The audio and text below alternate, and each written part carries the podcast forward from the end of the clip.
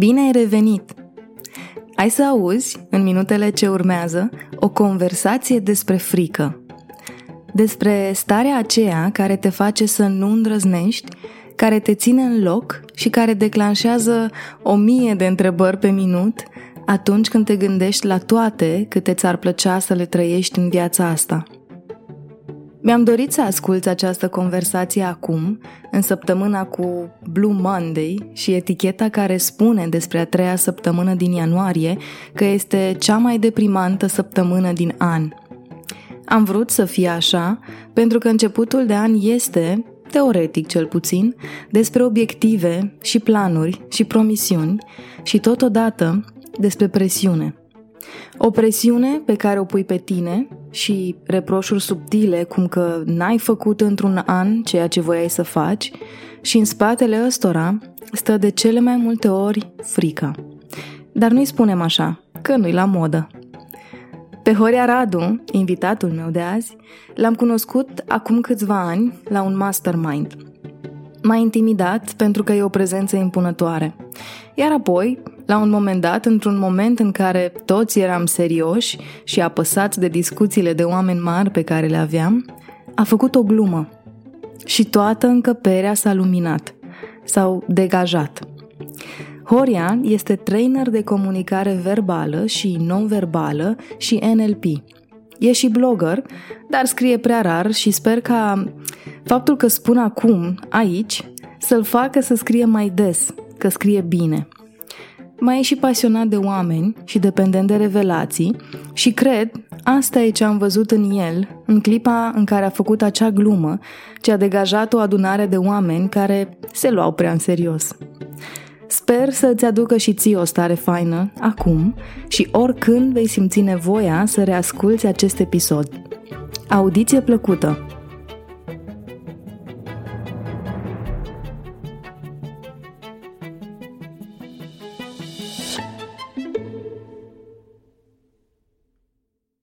Bună, Horia! Bine te găsesc! Bună, Mădă! Mă bucur că am reușit să ne întâlnim și mă bucur că am reușit să ne întâlnim la începutul anului, pentru că, așa cum ți-am și zis când ți-am trimis invitația, începutul anului e plin de foarte multă speranță și obiective și așa, și în același timp, într-o altă parte, domnește și o stare de frică, incertitudine, și subiectul de astăzi va fi exact despre frică. Ok, cool, foarte tare.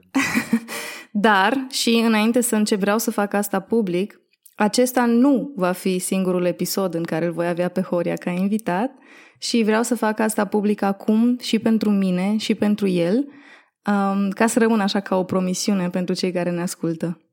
Da, promit, apreciez foarte mult invitația, cum ți-am spus și în răspunsul oficial ce ți l-am trimis.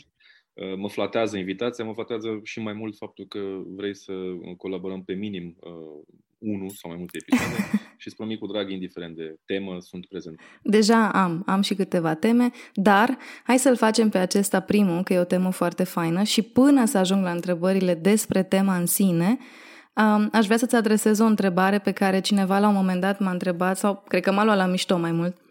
Dacă voi întreba pe absolut toți invitații asta și am spus că da, pentru că mie mi se pare foarte fain să-i pui pe oameni în contextul în care să răspundă la întrebarea asta și să-și facă ei, despre ei, gândirea vizibilă. Așa că te întreb, cine ești tu, Horia? O să-ți dau un răspuns, poate nu știu cât ți-l anticipează sau dacă tu l-anticipezi, dar promit că este cel mai sincer pe care pot să-l dau în momentul ăsta. Răspunsul cel mai sincer este nu știu. E răspunsul ăsta, e sincer, de ce zic nu știu? Pentru că în mod constant, de când am devenit eu conștient de mine, de acum mă refer la a doua trezire a mea, nu la cea în care am devenit conștient psihologic, că sunt diferit de mama și de tata în psihologia copilului. Mă refer conștient la modul de să-mi pun eu întrebarea cine sunt eu. Uh-huh. Și constant răspunsul la întrebarea asta s-a modificat în timp. Adică constant am dat răspuns la întrebarea asta diferit. La început am dat răspuns la întrebarea asta, indiferent că mă punea cineva din exterior sau că ajunsesem să-mi pun eu întrebarea asta.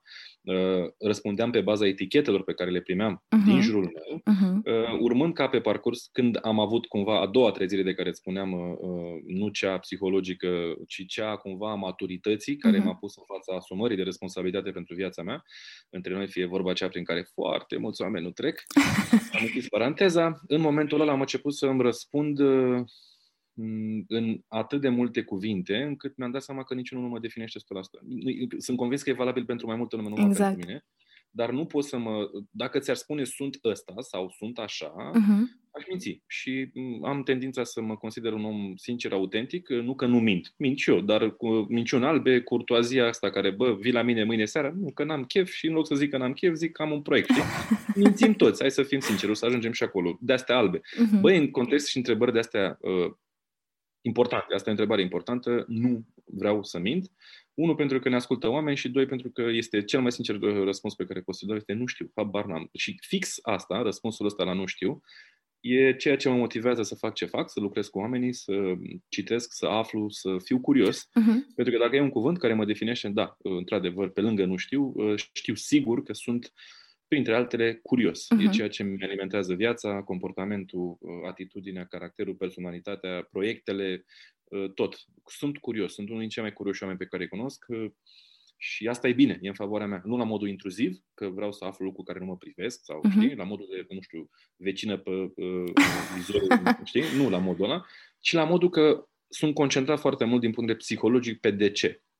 De ce simt ce simt, de ce gândesc cum gândesc, de ce alții se comportă într-un fel anume, de ce ceva merge, asta mă pasionează fantastic, ca să pot să replic modelul și evident de ce ceva nu merge, n-a mers, de ce se poate altfel, cum se poate altfel și așa mai departe. Deci sunt curios și multe alte cuvinte pe care dacă le-aș înșirui acum ar fi etichete, nu credem niciunul dintre noi în etichete, hai să...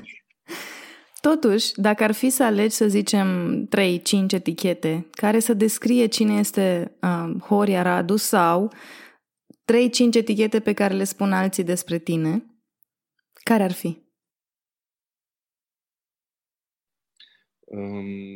O să le îmbin, pentru că dacă aș răspunde doar în etichetele în care le vorbesc eu despre mine, din nou, super subiectiv și nu ar fi valoros, pentru că n-am dovadă.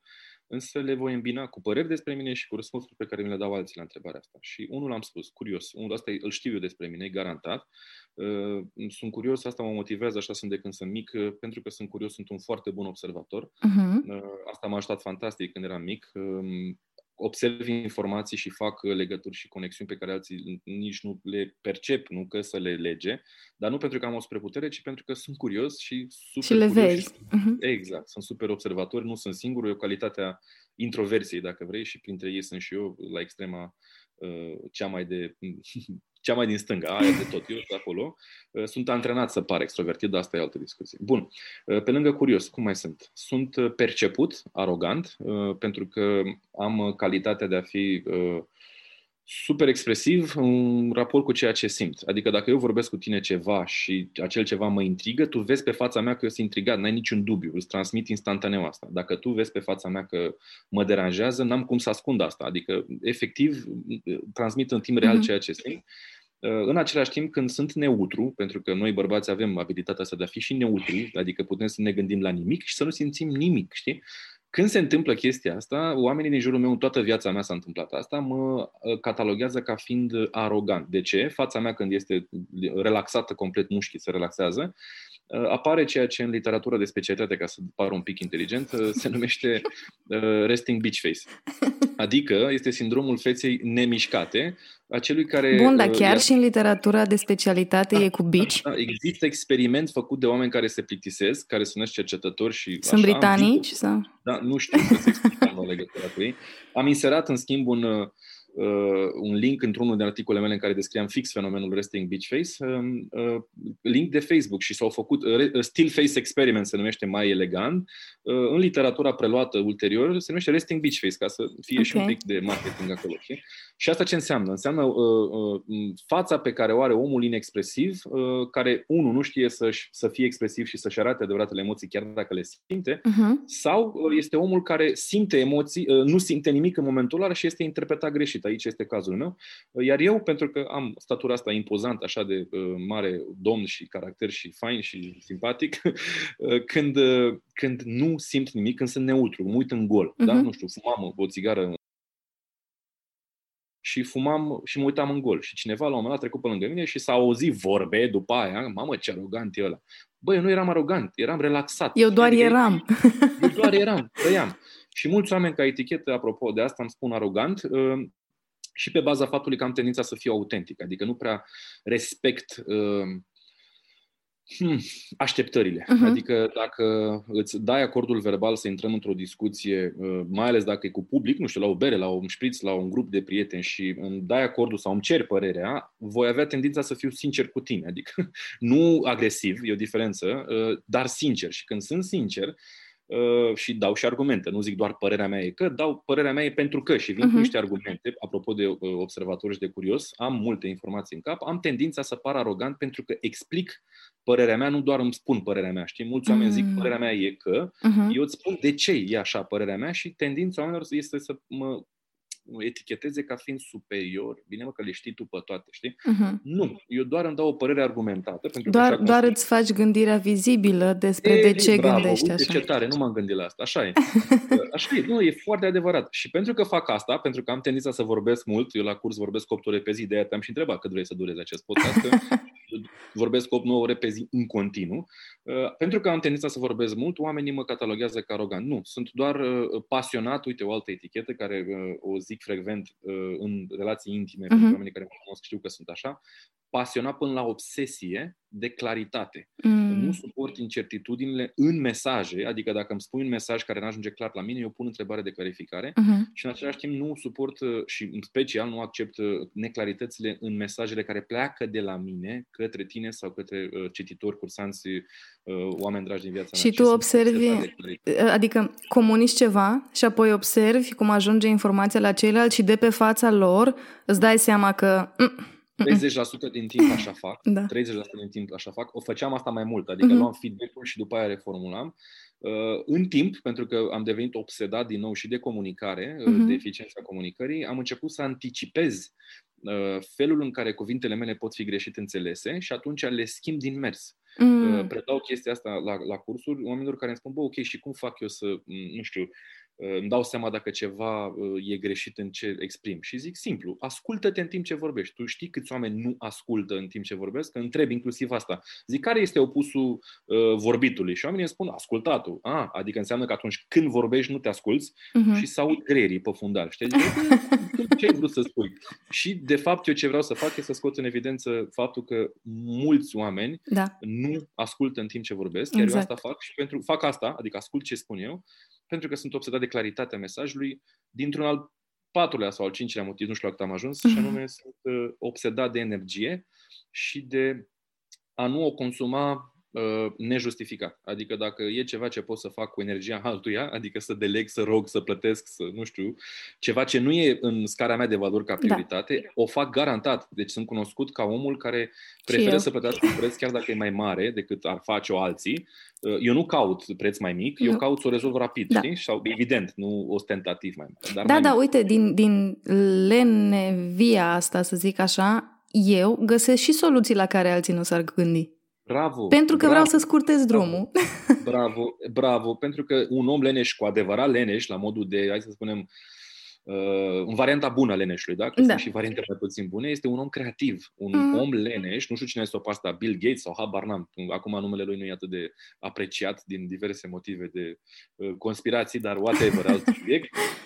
Dar a umbla într-un timp un motto, care spunea o frază care spunea că Bill Gates preferă să angajeze un om leneș decât un om care este, nu știu, are 10 părini la facultate, din motivul că cel leneș va găsi soluții cu energie și resurse consumate mai puține decât cel care are 10 la facultate și gândește în proceduri și în sistem. Iar eu acolo sunt un om care nu sunt leneș pentru că merg până la burnout în proiecte de care mă implic și în care îmi pasă foarte mult.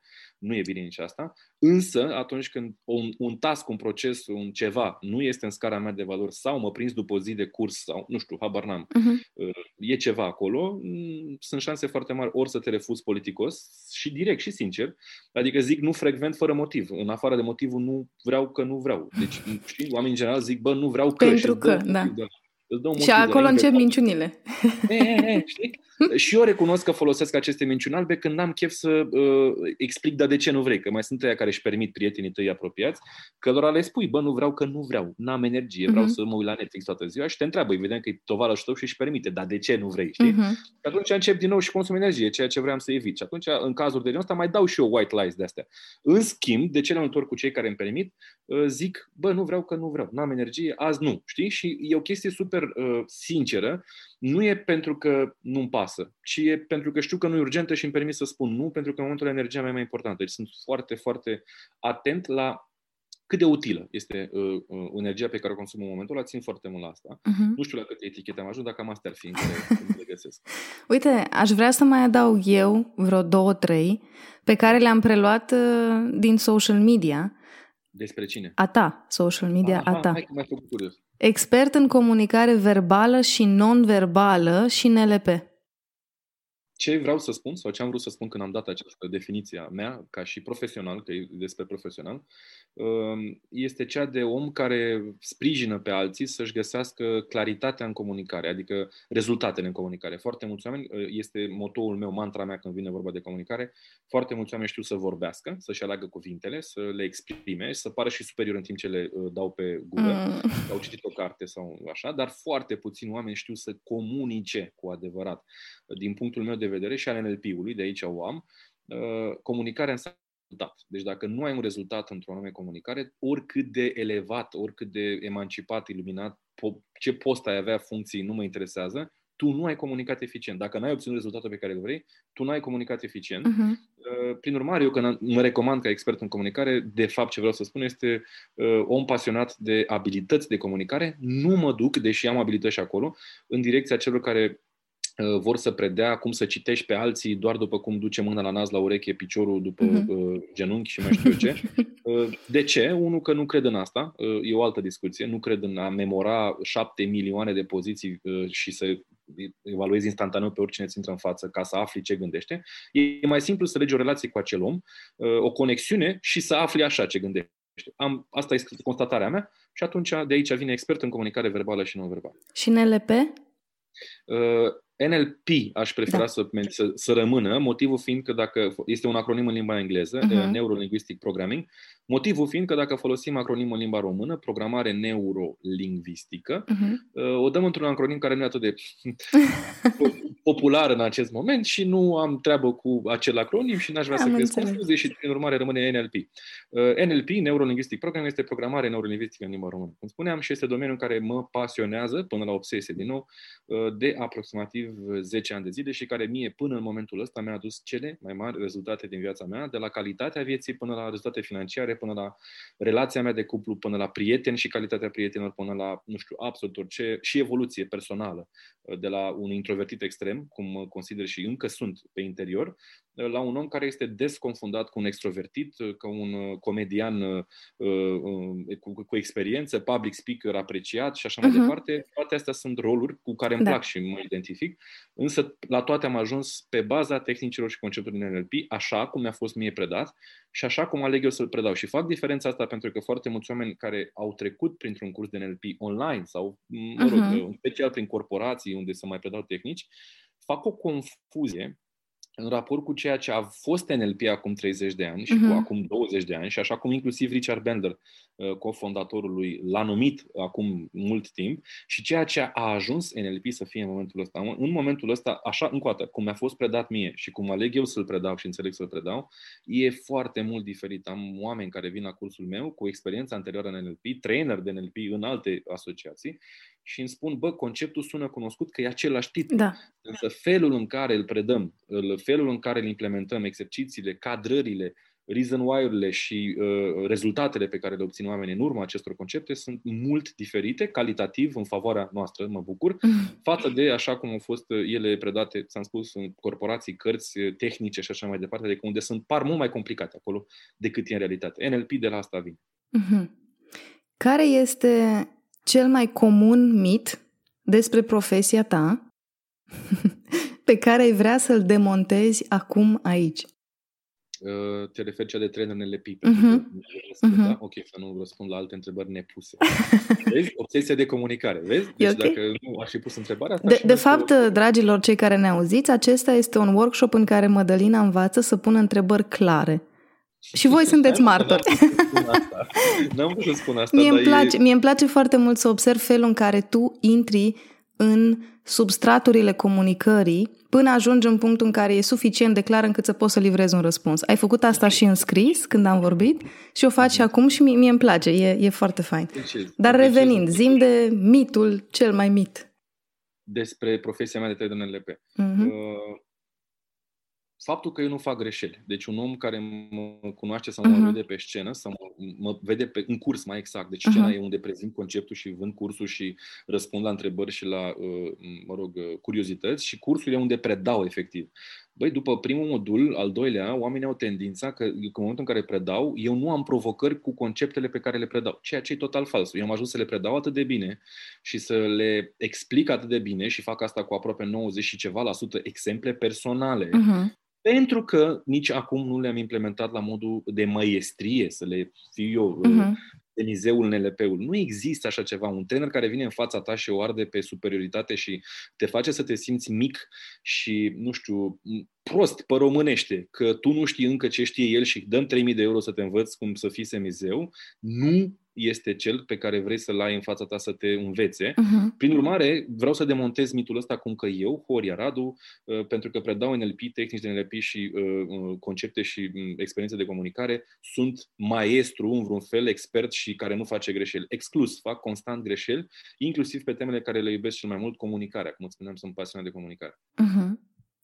Când am vorbit despre acel context pentru care sau despre care vrei să-ți faci gândirea vizibilă prin acest episod, ai scris așa: frica și rolul ei în viața mea, cum am evoluat folosind-o drept combustibil, cum m-am împrietenit cu ea și cum chiar și așa mă joacă uneori pe degete.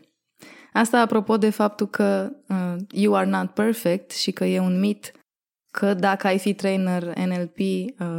nu faci greșeli. E mit. De ce spun că e mit? În primul rând, din perspectiva celor care sunt acolo ca trainer, cunosc mulți trainer, nu o să dau nume, care se comportă, nu numai de NLP, se comportă ca și cum sunt superiori în vreun fel. Băi, nu cred în asta. Cred în experiență, în abilități, dacă vrei, dar nu cred în superioritate, e doar un rol. Hai să fim sinceri că putem fi și suntem inferiori în cu totul alte roluri. De aici a venit mitul ăsta de perfecțiune, pentru că mulți cursanți de-ai mei evită să-și asume și să, nu știu, aplice niște tehnici și niște concepte pe care le predau în sala de curs, pentru că au tendința să fie din start, așa cum a demonstrat Horia în față ca demo sau așa cum face unul sau altul. Iar eu nu cred în asta, cred în greșeală și cred în asumarea de responsabilitate a feedback-ului în urma greșelii. De ce nu fac asta oamenii, ca să mă leg de întrebarea ta? Pentru că le este frică. Frica, din punctul meu de vedere, este cel mai fidel companion pe care îl avem și îl vom avea pe parcursul vieții noastre, indiferent că ești conștient de asta sau nu. Frica este cea care te limitează să crești, să evoluezi, să-ți asumi, să porți discuția aia dificilă cu partenerul de cuplu sau cu mama, cu tata, cu fratele sau cu șeful. Frica este cea care te face să accepti o durere mai mică, dar așa surdă, timp de 30 de ani, în loc să confrunți situația de care îți este frică și să riști să simți o durere poate mai intensă, dar foarte pe scurt ca termen, este cea pe care o aleg eu. Frica, din punctul meu de vedere, pentru mine, de aici a venit răspunsul, a fost cea care m-a limitat foarte mult timp și uite, nu știam că o să citesc din mine, ca să zic așa, că poate aș fi formulat-o altfel, apropo de perfecționism, glumesc, dar frica pentru mine a fost cea care m-a limitat extraordinar de mult, până când am învățat că are un cadou, că are un scop pozitiv, are un cadou, are un dar, este un combustibil în momentul în care te raportezi corect la ea și când am făcut această schimbare, mi s-au transformat rezultatele. Peste noapte pot să spun că mi s-au transformat rezultatele, deși, recunosc, cum ți-am spus și ție în scris, încă îmi dă blackout uneori, mă ia pe surprindere, apare când nu mă aștept, în direcții în care nu mă aștept, în intensitatea la care nu mă aștept și mă poate bloca uneori, mai ales dacă n-am energie, apropo de începutul discuției noastre, uneori am tendința să o ascult și să o cred pe cuvânt, ceea ce e un mare defect al oamenilor care nu contestă această frică. Dar ai spus că ai folosit frica drept combustibil. Poți să-mi dai un context concret în care s-a întâmplat asta și în care poți să descrii cum anume ai făcut asta, pentru că teoretic știi că este citatul ăla că e nevoie să-ți fie frică, să te uiți la ea, să îndrăznești și apoi vei trece prin ea. Foarte frumos, sună mișto. Cum fac? Practic. Ce am făcut eu, o eroare pe care o fac oamenii cărora le este frică și își cred frica. Atenție, aici e problema. Problema nu este că ne este frică, pentru că este un mecanism natural de survival. Este natural să simțim frică. Dacă n-am simțit frică, am sărit de pe blocuri sperând că o să zburăm și am fi dezamăgiți doar jos. Adică n-am avea concluzia de genul, bă, nu, hai să nu facem asta, știi? Azi nu. E natural, e bună. E bună frica. Așa. Frica îți dă feedback. Frica îți arată, din punctul meu de vedere, unde este limita aparentă a cine ești tu în acest moment. Asta e o mantră pe care mi-am făcut-o eu. Frica îmi arată unde e limita, unde se termină potențialul meu activat. De ce spun asta și cum am folosit asta practic? Am lucrat foarte, foarte mulți ani, 12 ani, la stat. Îți dau exemplu concret, da? Nu o să zic birou, funcțiile și așa mai departe, că nu vreau să dau detalii despre oameni care, mă rog, îmi sunt dragi. Am lucrat la stat 12 ani de zile. Am urât aproape fiecare secundă de a lucra la stat. Am urât contextul, am urât jobul, am urât mentalitatea, presiunile la care eram supus să fac așa cum vrea șeful, nu cum zice mie conștiința mea în raport cu anumite rezultate. Am urât multe. Nu am urât oamenii, nu am urât potențialul pe care îl vedeam în ei, am adorat echipele în care am lucrat în foarte multe echipe superbe și am rămas cu foarte mulți oameni și prieteni foarte dragi. În ce rol apare frica aici? Am știut din prima zi în care am intrat în sistemul de stat, în rolul în care am intrat în sistemul de stat, că nu este rolul meu acolo, că nu este ceea ce vreau să fac și că nu voi ieși la pensie, îmi plăcea mie să zic atunci, de acolo. Băi, a durat 12 ani să fac ceva în sensul ăsta.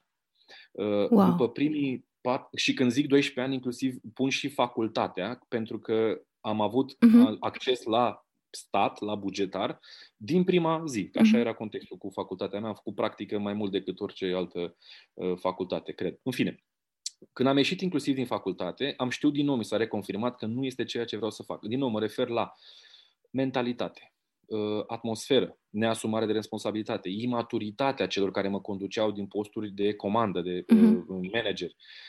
Însă, în fiecare secundă în care constatam că nu suport, nu-mi place, nu mă simt bine, nu mă regăsesc. Și eram tânăr, adică 22 de ani. Nu era ca și cum, gata, am ieșit la pensie, mai am un an, dă-o, asta e, a trecut. Nu era. Însă simțeam frică. Nu cum mentalitatea de funcționar la stat și mediul în care prin care trecusem eu, în care mă educasem, școala, familia, orașul, nu e o vină, dar așa m-a format. Mi-a băgat în cap convingerea că dacă ai un serviciu, ciocul mic și joc de glezne, că ești la pensie și asta este tot ce contează. Adică 30 de ani de zile, nu contează să-ți placă ce faci, contează să ai un salariu bun, ideal să nu faci greșeala să te bagi în poziții de responsabilitate, pentru că la stat se poate face asta din nefericire.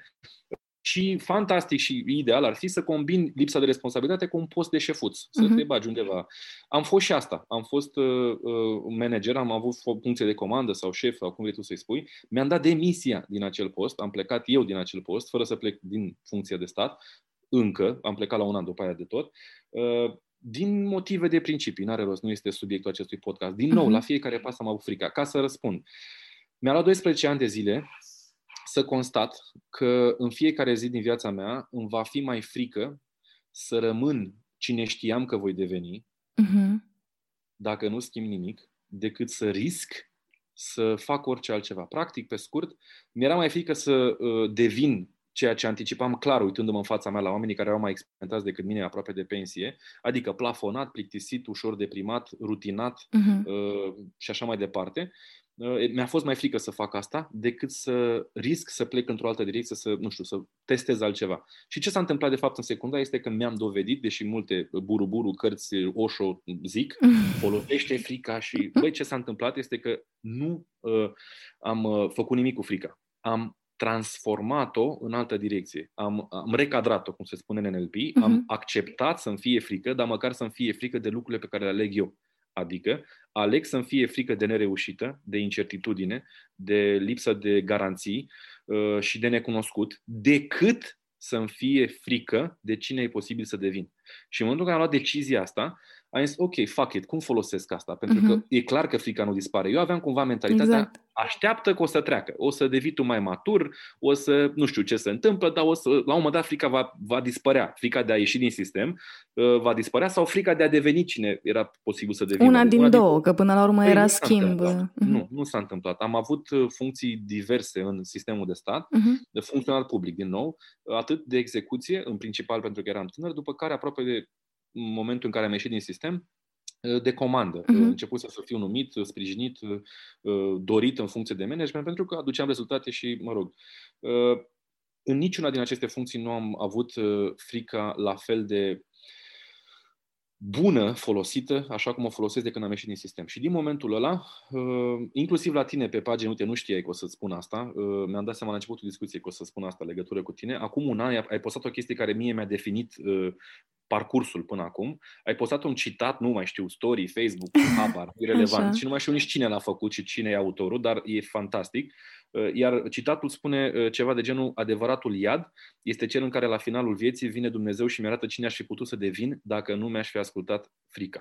Bă, în momentul ăla vreau să spun că mi s-a ridicat părul pe mine, eram deja ieșit din sistem, eram pe drumul meu, dar ăsta sunt, eu de-aia fac ce fac, ca nu cumva, la finalul vieții să privesc în spate, retrospectiv, indiferent cine o fi lângă mine la un șpriț, Iisus, Muhammad, Buddha, nu contează. Nu vreau să jignesc pe nimeni, așa gândesc, da? Nu contează cine va fi lângă mine, Sfântul Petru, că voi fi iluminat, că nu știu. Băi, vreau să privesc în spate și să zic: bă, am făcut tot ce puteam să fac ca să devin cine am devenit și n-am avut alternativă. Când zic alternativă, mă refer la cea a plafonării, a rutinei, a ascultării fricii. Pentru că dacă e ceva ce am făcut 12 ani de zile și fac foarte rar în momentele astea, este să-mi ascult frica. Frica e bună, o ascult în sensul să văd în ce direcție vrea să mă ducă, dar o folosesc așa cum vreau eu, adică în direcția în care vreau să devin, de fapt, nu în direcția în care vrea să rămân. Cum arată Horia când simte frica? Fizic, de exemplu, în anumite... când eram mică, aveam o frică teribilă de ploaie și furtună, dar în mintea mea automat se desfășoară un scenariu în care se întâmplă ceva catastrofal. Apa aia de ploaie ne va înghiți pe toți. Deci era tot timpul catastrofal. Cum arăta fizic era că mă adunam în poziție de fetus și... începea să mă doară stomacul foarte tare, iar ca să mă calmez, de cele mai multe ori aveam nevoie ca tata să mă țină foarte strâns în brațe să simt că sunt în siguranță. Ei, cum arată frica la Horia sau în Horia? Din fericire, niciodată n-am ajuns cu frica de care vorbesc eu, cea psihologică, acolo ce merge este aproape de atac de panică, fobie, din ce cred eu, și nu se încadrează, din fericire din nou, la nivelul de intensitate pe care îl simțim noi atunci când vorbim de ceva de care ne este frică. Însă, ca să-ți răspund, în momentul în care constat și realizez că îmi este frică de ceva, aproape instantaneu mă încrunt, mă concentrez în punctul în care apare, nu știu, direcția în care apare stimulul de care mi-e frică, dacă e ceva vizual, adică, nu știu, sunt pe stradă și am realizat că mă întâlnesc cu cineva de care mi-e frică, să spunem. Nu e cazul, dar dau un exemplu, da? Sau dacă este ceva ce e abstract, de care am conștientizat eu, nu știu, e un proiect, e o limită, e ceva articol pe care nu vreau să-l postez, whatever, mă uit în gol. Fizic mă concentrez fix în direcția în care mi-e frică. Noi avem tendința, paradoxal, atunci când ne este frică, să ne opunem, să ne împingem în frică și să ne întoarcem în direcția, cumva să ne întoarcem spatele. Am învățat, datorită autoeducației, experiențelor prin care am trecut și mentorilor cu care am lucrat, să fac fix opusul. Deși sună din nou filosofic, am realizat că dacă mă duc direct în direcția în care mi-e frică, băi, fizic uneori mă duc fix acolo, este cea mai ușoară cale să o dezactivezi. Este intens, este foarte intens, pentru că frica nu rămâne la fel dacă tu te apropii de ea. Frica crește în intensitate dacă te apropii de ea. Și am învățat să mă duc fix în direcția ei, pentru că fac asta des, inclusiv încă o dată, abstract cât și fizic, atunci când e o miză care merită, pentru că și aici e o altă discuție. Sunt frici care e perfect normal să le lași în pace. Când fac asta, fizic, mă concentrez, mă încrunt și am tendința să mi se încleșteze maxilarul. Uh-huh. Și în momentul ăla par ca și cum, aproape că nici nu clipesc, până când nu iau o decizie. Adică o fac sau nu o fac, mă duc sau nu mă duc. E zic ceva real sau nu? Uh-huh. Exact, zic sau nu zic, sau e real sau nu. Că atenție, și aici este preferata mea discuție când vine vorba de frică, lucru de care ne temem și care ne creează frica, de cele mai multe ori este doar o presupunere. Uh-huh. Adică nu e adevărată. Este o presupunere a minții noastre care are aroganța de a ne face să credem că ea citește viitorul. Îmi place mie să spun. De ce? Gândește că lucrul de care mi-e teamă mie, până când nu mă duc să-l confirm, este doar în imaginația mea. Exact. Chiar dacă se confirmă ulterior, fizic nu există până când îl confirm eu. De cele mai multe ori îl infirmăm, pentru că luăm acțiune, ne asumăm de pantaloni maro pe noi, cum zice o prietenă bună de-a mea, și mergem în direcția fricii, da? Bă, când faci asta, statistic, dacă ai făcut asta vreodată în viața ta și ești sincer cu tine, nu s-a confirmat în peste 90% din cazuri.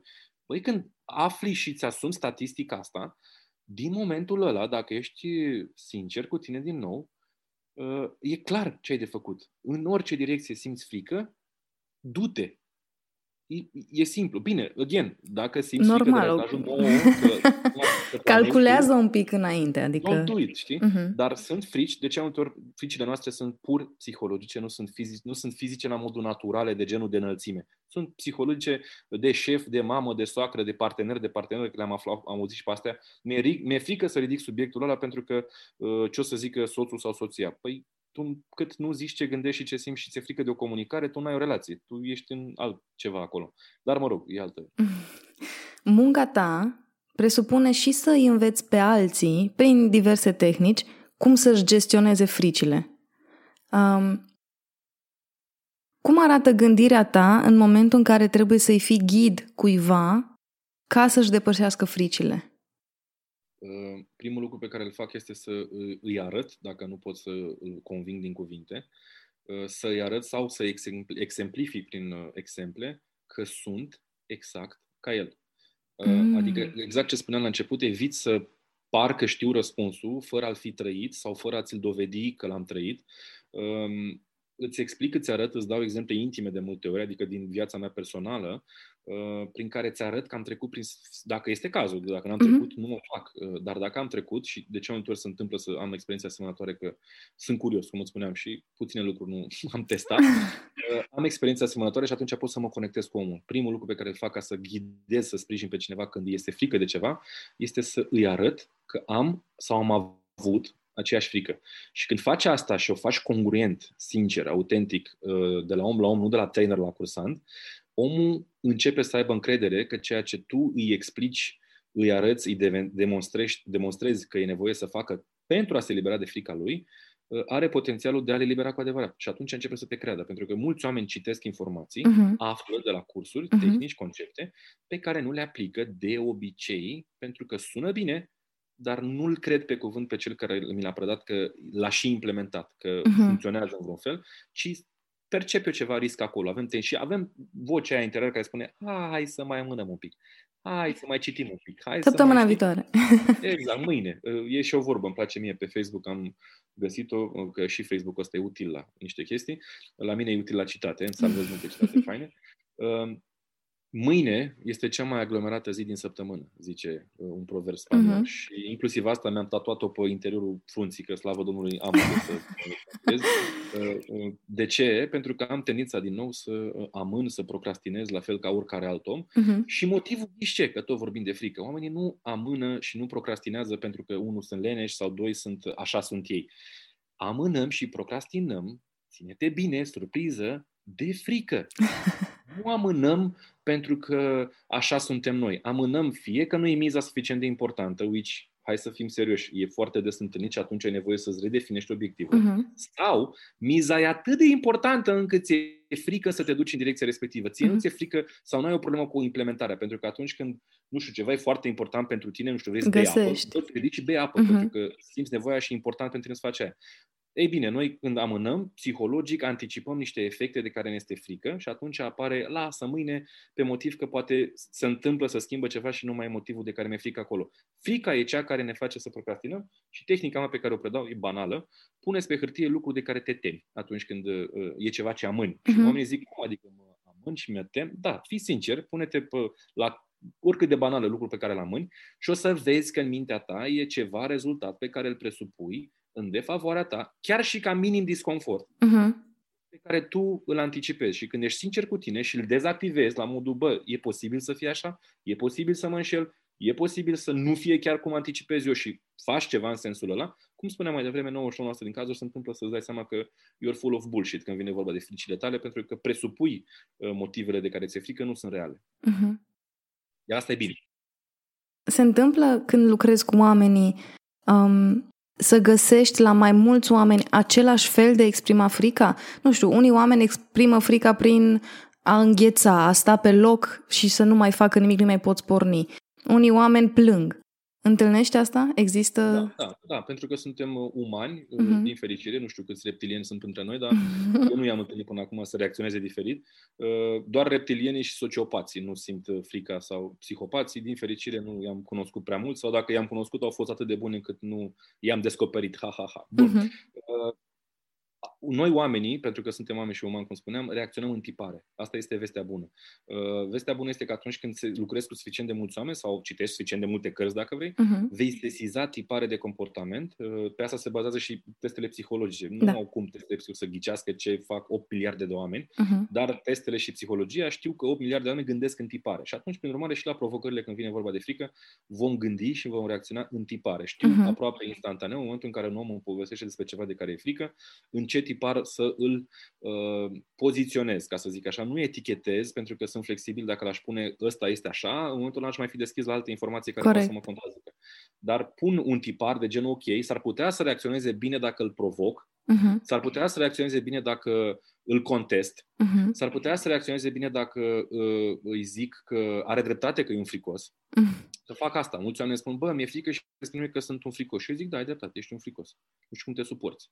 Și o fac cu fața asta așa de resting bitch face, cum spuneam, știi? Și omul în momentul ăla are un mindfuck, adică, stai un pic, eu îți spun că mi-e frică și tu îmi spui că am dreptate că mi-e frică și că n-ar trebui să fac nimic, păi tu ești aici să mă... Știi? Oamenii au așteptarea că dacă vin la un curs sau cum mă cunosc ei pe mine dintr-un anumit context, că ar trebui să-i contrazic, să zic, nu, tu poți, tu ești, cum să-ți explici, ești buricul pământului, nu, du-te, just du-te. Și eu nu fac asta, am tendința să fac cam ce nu te aștepți, pentru că asta funcționează. În momentul în care eu confirm tiparul tău mental în orice direcție, nu te-am surprins și nu te-am ajutat ca să te surprinzi. Păi da, pentru că e un tipar și cel în care ești tu și cel în care reacționează oamenii la acel tipar. Bravo. Prin urmare, da, pot să cataloghez, să pun oamenii, să îi evaluez, să-i pun într-un anumit tipar în care gândesc și reacționează la frică și în funcție de tiparul pe care îl intuiesc, că e intuiție, nu pot să spun că gata, am manualul de tipare la mine și știu să te citesc, e doar experiența, în momentul ăla știu cum să-l sprijin. Ți-am spus, pe unii provoc, pe alții îi confirm, le spun, da, eu sunt un prost, da mă, ești un prost.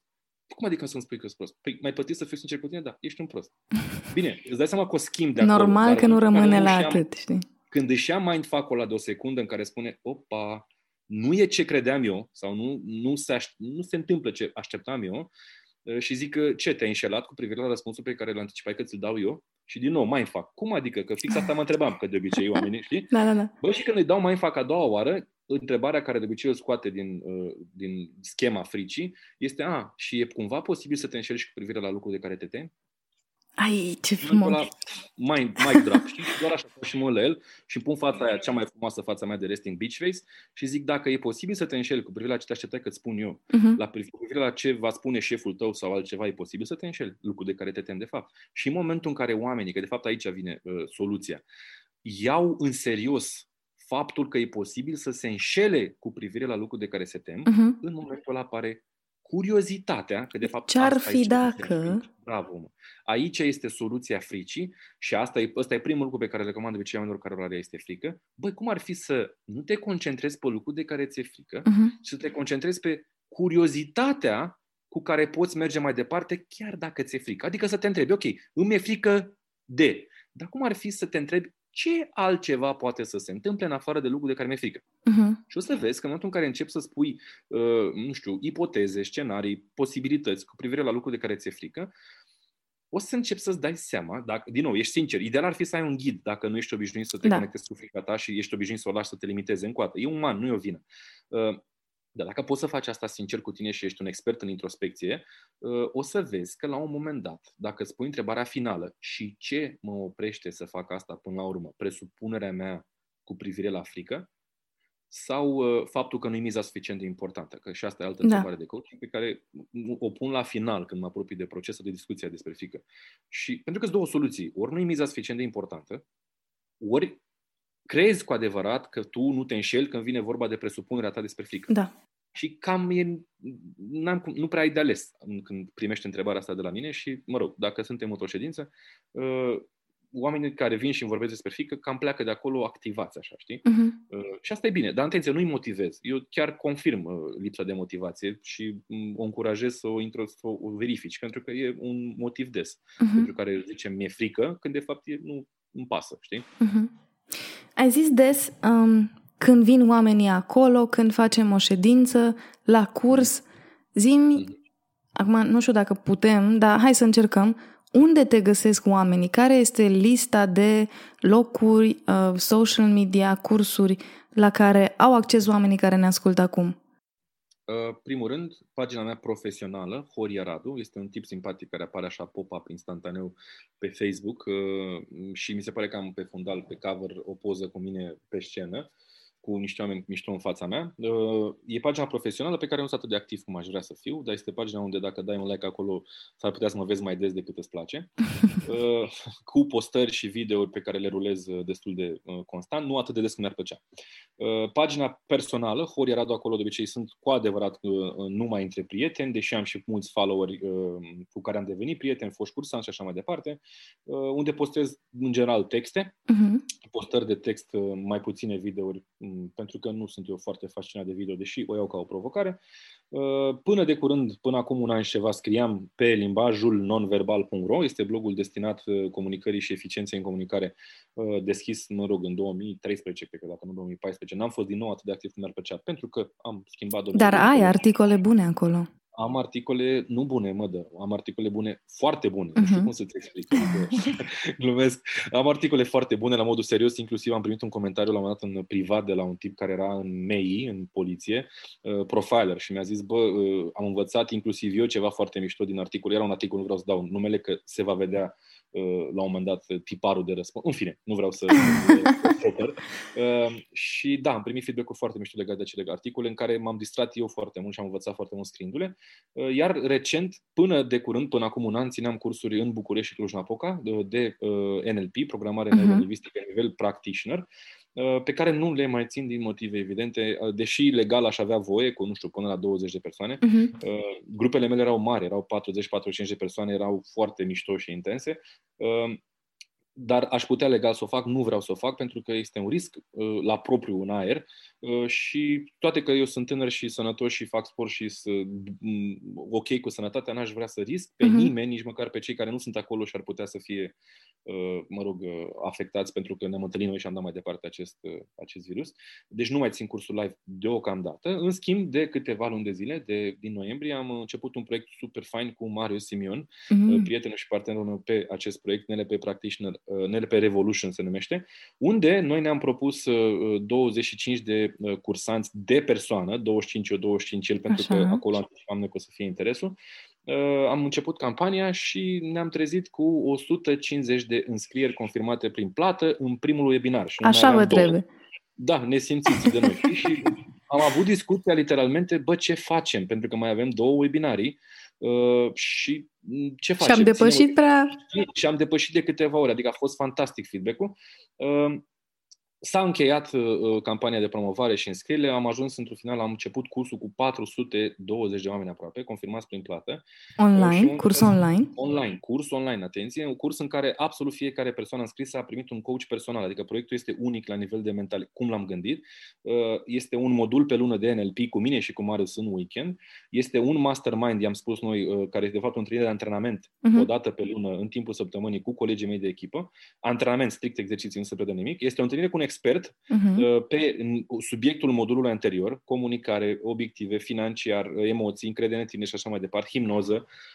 Ne întâlnim în fiecare lună cu un expert pe tema acelui subiect și fiecare participant, fiecare cursant are o întâlnire individuală inclusă în costul cursului cu un coach al lui. O dată pe lună, pe un obiectiv al lui. Lucru care în online-ul românesc, nu știu în afară, dar în online-ul românesc nu am auzit să se întâmple, mai ales la 420 de persoane.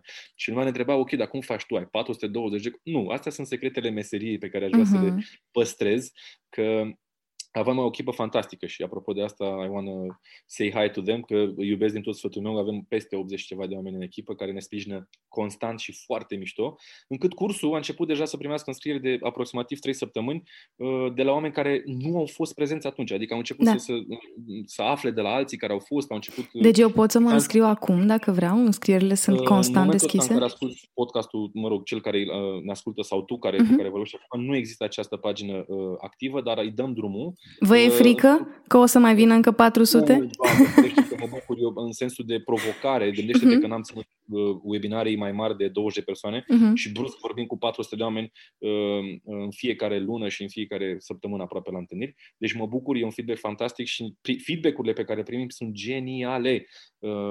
Ei, cei care sunt interesați vor putea să intre pe un link pe care probabil o să-l găsească în descrierea acestui podcast. Este o pagină de așteptare cu detalii despre cursul de NLP Revolution. Va începe în martie. Vânzarea, mă rog, promovarea, lansarea și înscrierea este în februarie 2021 și acolo vor fi mai multe detalii, webinare gratuite și așa mai departe. Mersi că mi-ai dat voie să spun asta. E firesc să-i dau voie lui Horia să vorbească despre asta, pentru că îmi doresc și chiar te încurajez să verifici ce se întâmplă în acel curs despre care el vorbește. Nu pretind și cred că am suficient de multă experiență în această industrie încât să nu mai cred în faptul că se va potrivi tuturor celor care ne ascultă acest curs. Dar dacă se potrivește cel puțin unei persoane, eu și Horia ne-am bucurat tare mult să profite de acest moment. Linkul despre care vorbea și Horia, unde găsești informații, este www.cursnlp.ro sau, ca să nu mai spun în engleză, va fi cursnlp.ro. Ai toate informațiile acolo, dă click acum și înscrie-te dacă simți că e potrivit pentru tine. Hai să revenim la discuție.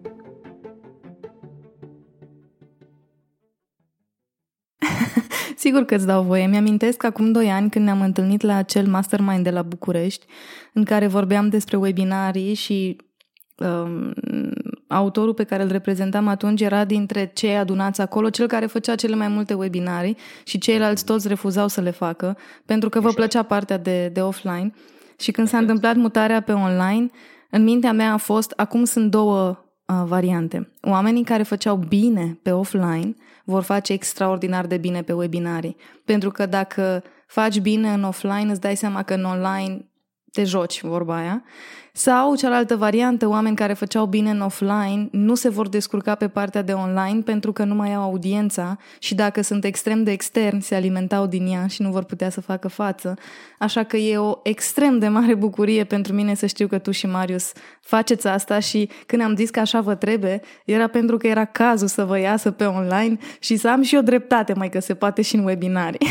Am niciun dubiu. Sincer, am fost singurul lucru care ne-a oprit pe noi, pe mine, pe Marius și pe cei din echipa noastră să facem content online pe nișa de NLP, a fost apropierea de cursantul nostru. Pentru că avem, eu personal țin foarte mult la calitatea relației cu cursanții, mă știu cum pe numele mic cu toți, le știu aproape tuturor numele soțiilor, familiilor, copiilor. Se vede și când faci o postare, adică dacă faci o postare, automat îți sar cursanți de la curs cu comentarii de parcă sunteți BFFs. La un moment dat mă gândeam că tu faci cursuri numai cu prietenii tăi.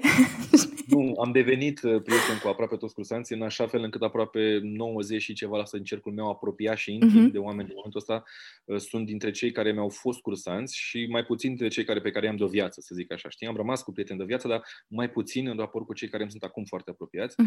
Cum spuneam, țin foarte mult la calitatea relației cu oamenii în general, dar în special cu cei cu care lucrez și asta ne-a făcut să fim reticenți la a preda online. Însă am fost contraziși de ceva mai important. Mai important decât ce cred eu despre relația cu un om, cursant sau, mă rog, participant la un webinar gratuit, este rezultatul pe care el îl obține în urma interacțiunii între noi doi. Și în momentul în care am început să primesc feedback-uri de la webinarii, încă nu era lansat, nu era confirmat prin rezultate cursul, însă au început oamenii să ne trimită, am primit un feedback fantastic, care i-am și făcut un screenshot cu permisiunea omului care mi-a împărtășit, că a reușit să dezactiveze o serie de atacuri de panică pe care le avea de 15 ani de zile, în baza unui video pe care l-am făcut de 7 minute de aici din poziție în care vorbesc cu tine, înregistrat, nici măcar live, în care vorbeam despre o anumită abordare mentală, psihologică când vine vorba de anxietate. Și când omul mi-a dat feedback-ul ăsta de genul, bă, îți mulțumesc, mi-a scris, în fine, am testimonialul și rândurile lui, m-a onorat și am spus, ok, mai important decât calitatea relației pe care o percep eu, că poate mă pot înșela cu cel care mă privește, e mai important de atât este rezultatul pe care îl poate să obțină și am observat că se poate, spre fericirea mea, să livrez și să sprijin oamenii să obțină rezultate, chiar dacă nu ești în first name basis cu toți. Pentru că 1500 de oameni, 1700 de oameni cât am avut la webinarele noastre în lansare, n-am cum să fiu pe numele mic cu toți, însă, datorită tehnologiei, aparent am reușit să putem să-i sprijinim pe majoritatea, iar pentru asta sunt foarte mândru și eu și Marius pentru proiectul ăsta. Și eu mă bucur tare și vă felicit pentru asta. Exact cum am spus și când am vorbit înainte să dau înregistrare, mi-ar plăcea tare să mai faci videouri din alea de 7 minute care să schimbe viețile oamenilor. Pentru că sunt foarte faine și pentru că stilul tău lejer, natural, așa mai în joacă de a le face, e ceva pe care, de exemplu, eu ca strateg de content mi-ar plăcea ca un autor al meu să-l aibă, dar e foarte greu să-l predai cui nu-l simte, știi? Atunci când le văd la tine e așa, da, așa da. Ok, apreciez, îți mulțumesc de feedback. Este în plan, pentru că urmează, cum îți spuneam, campania de promovare a noului curs, unde vrem să ridicăm nivelul și ca tematică, și ca calitate, și ca, bine, ca virgulă, calitatea a sunat ciudat. Vrem să ridicăm nivelul, da? Da. Și urmează să promovăm asta și pe video și atunci un challenge al meu, pentru că îți spuneam că nu sunt foarte prieten cu camera, să obișnuiesc să am în fața oameni, mă conectez cu energia lor. Urmează să accept provocarea să fac și video mai des, pentru că am să zic că mă pot distra. Am găsit un fel în care să mă distrez și pe video. Încă nu l-am finisat complet, dar lucrez la el și îți promit că o să apar mai des pe video. Să rămână înregistrat. Da. Dacă ai fi în locul meu azi, acum, ce te-ai fi întrebat pe tine ce eu nu am întrebat? Care e cea mai mare frică a mea în momentul ăsta? Care este cea mai mare frică a ta în acest moment, Horia?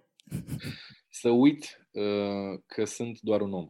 În momentul în care lucrez cu oamenii și primești feedback-uri foarte faine, constant, pentru că ești bun, pentru că oamenii poate sunt primul tău contact, primul contact cu dezvoltarea personală, psihologia, NLP-ul, indiferent ce fac acolo, avem tendința ca oameni, și acum vorbesc de mine, să crezi că unul va ține pentru totdeauna, că tu ești miezul din dodoașcă, că tu ești superior, că tu ești the one, non-leadership și nu se întâmplă asta. Adică la un moment dat te vei perima dacă nu evoluezi, nu crești, nu înveți constant. Sau doi, să crezi că doar tu ești acolo și doar tu poți și numai tu și cum zice, în fine, era să zic maneaua aia care zice tu, numai tu, știi? Băi, nu e așa. Cea mai mare frica mea, pentru că am trecut prin aroganță, la modul real, mi-am dat seama și am acceptat că sunt arogant, era la începuturile mele mai, și poți așa cum, da, mai rar, și în momentul ăla nu mi-a plăcut senzația, pentru că aroganța te închide, te limitează, te închide, nu te mai lasă să vezi realitatea și așa nu o vedem, o presupunem și o interpretăm, dar cu atât mai mult când crezi că doar tu ești miezul, că doar tu poți, că doar tu...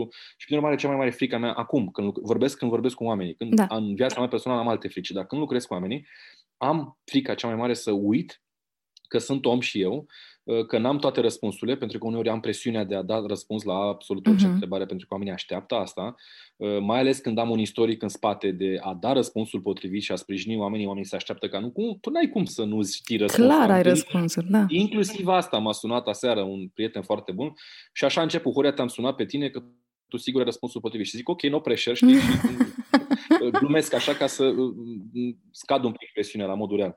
Frica mea cea mare este să uit că sunt un om atunci când reușesc să sprijin pe altcineva, să servesc, cum place mie să spun, pentru că dacă uit că sunt doar un om, voi avea tendința să mă consider superior, ceea ce nu sunt, invulnerabil, ceea ce nu sunt, și know-it-all, ceea ce din nou nu sunt. Și dacă se întâmplă asta, dacă s-ar întâmpla asta, mi-ar dispărea plăcerea din ceea ce fac, pentru că eu fac ceea ce fac cu entuziasm, pentru că nu știu tot, pentru că sunt doar un om, pentru că n-am toate răspunsurile, pentru că sunt curios. Mulțumesc că ai fost așa de sincer. Ultima mea întrebare, și închidem acest prim episod pentru că vor mai fi și altele. Ce înseamnă pentru tine a-ți face gândirea vizibilă?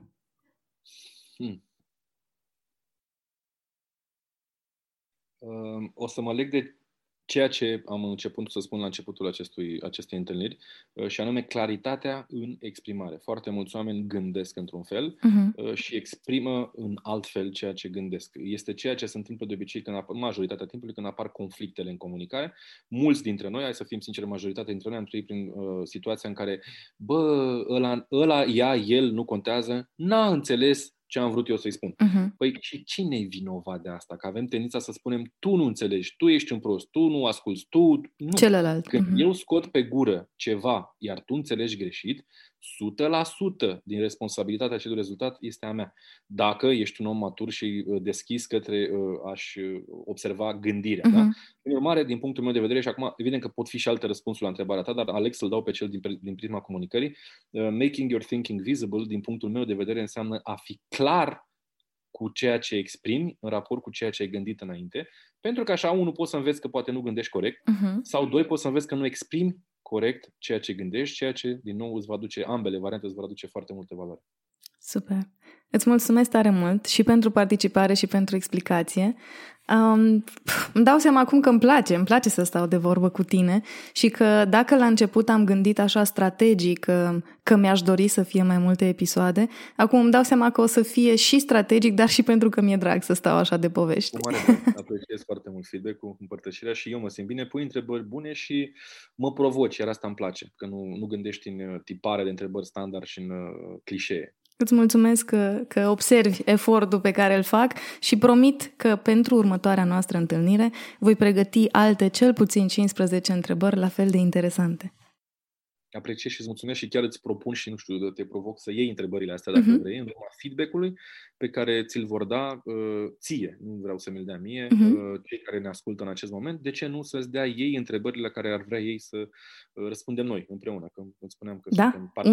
Unul dintre episoade va fi un Q&A pe care am să-l anunț în avans, cu scopul de a aduna întrebări, iar apoi ce vom face va fi doar eu adresez respectivele întrebări, iar tu răspunzi, dar înainte de asta o să mai fie o surpriză. Apreciez și cu dragă, oricând ți-am spus, când vrei tu și cu mare plăcere revin oricând. Mulțumesc, Horia! Mulțumesc și eu, Mădă! Ți-am zis că Horia are energie faină. Te-a făcut să zâmbești? Măcar o dată? Dacă da, am reușit ce ne-am propus și eu și el. Iar dacă nu... mai ascultă odată episodul. Du-te și pe www.cursnlp.ro ca să descoperi ce a pregătit pentru săptămânile ce urmează. Cred că o să-ți placă. Mai repet, www.cursnlp.ro. Te invit să apeși butonul subscribe ca să nu ratezi nimic din ce urmează. Și dacă vrei, dă share acestui episod oriunde ți-e comod, pe Facebook, pe Instagram Stories sau LinkedIn, și te mai rog ceva, dă-mi tag, îmi place să salvez toate mențiunile de la voi. Găsești detalii despre invitați, notițe din conversațiile audio și noutăți despre Thinking Made Visible și pe pagina de Facebook sau pe Instagram. Dă-mi follow acum ca să ne conectăm și în social media. Îți mulțumesc iar pentru timpul tău. Ne auzim curând, dar până atunci, fă-ți gândirea vizibilă.